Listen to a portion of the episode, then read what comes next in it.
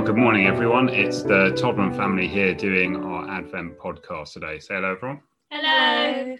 And today we're looking at Micah chapter 5, uh, verses 2 to 5, if you want to find those. Uh, it's a familiar Christmas reading that Jasmine's going to do for us.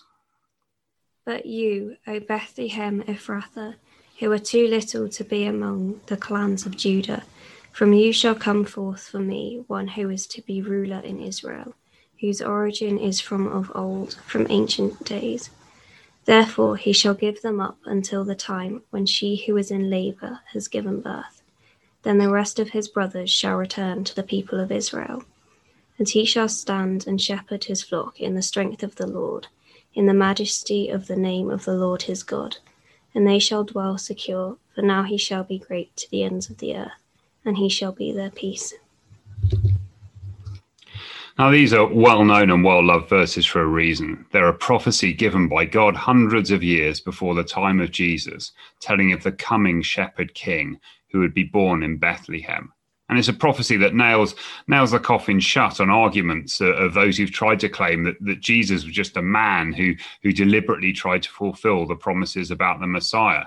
After all, if he was just a man, then he certainly couldn't have picked where he was born. And these few verses show us what we see in the life of Jesus that he is both shepherd and king. Verse 2 says, Out of Bethlehem will come forth one who is to be ruler in Israel, a king. And verse 4, and he shall stand and shepherd his flock in the strength of the Lord. Now, David was the great shepherd king of the Old Testament, but he was first a shepherd, a shepherd boy, and then later a king. Our Jesus, the one to whom David was a signpost, is always both. He is our shepherd and our king. He is the one, verse 4, who makes us secure, who cares for us, in whom we have eternal safety. And verse 5, he doesn't just give us peace, he is our peace, he himself.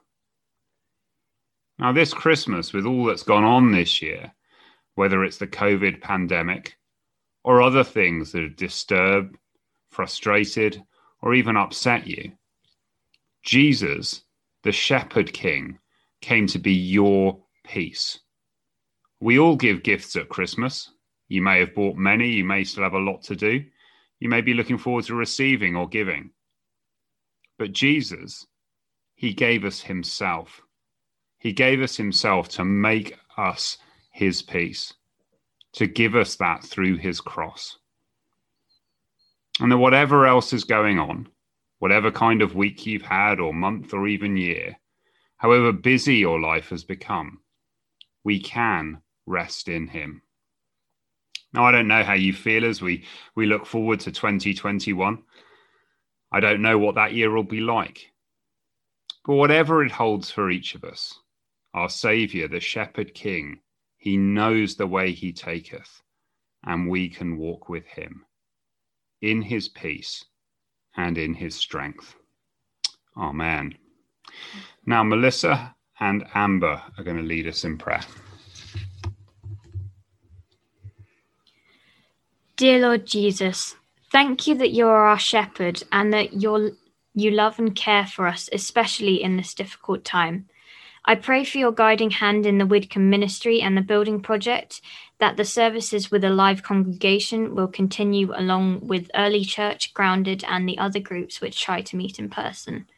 We pray that you will protect those who are vulnerable in our congregation and our key workers, that the precautions taken will protect them and keep them safe during this pandemic. And as the building project continues, that the builders would stay safe and want to learn more about the church and that more people would come to the services virtually or in person who don't know you yet. Amen.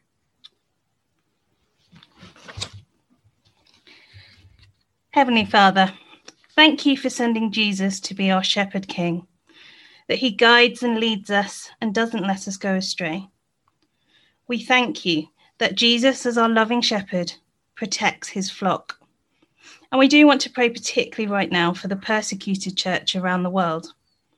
We pray that they may know the peace and comfort that comes from believing in Jesus, our King. and that they would be strengthened amidst their, amidst, amidst their suffering as they sound for you. We thank you for the freedom that we have in this country to worship you and pray that we would never take that for granted. We thank you that we can all look forward to that day, that day that we can dwell secure with you in glory. And we thank you that this is all possible because you sent Jesus for us. We thank you this Christmas that we can remember, remember our Shepherd King.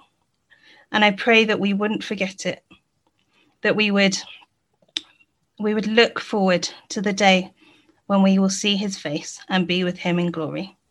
In Jesus' name, amen. Well, it's been uh, been great doing this for you together as a family. Uh, we want you to know that we miss you all and that we hope to see you soon. And we hope that you have a brilliant Christmas. Bye-bye. Bye.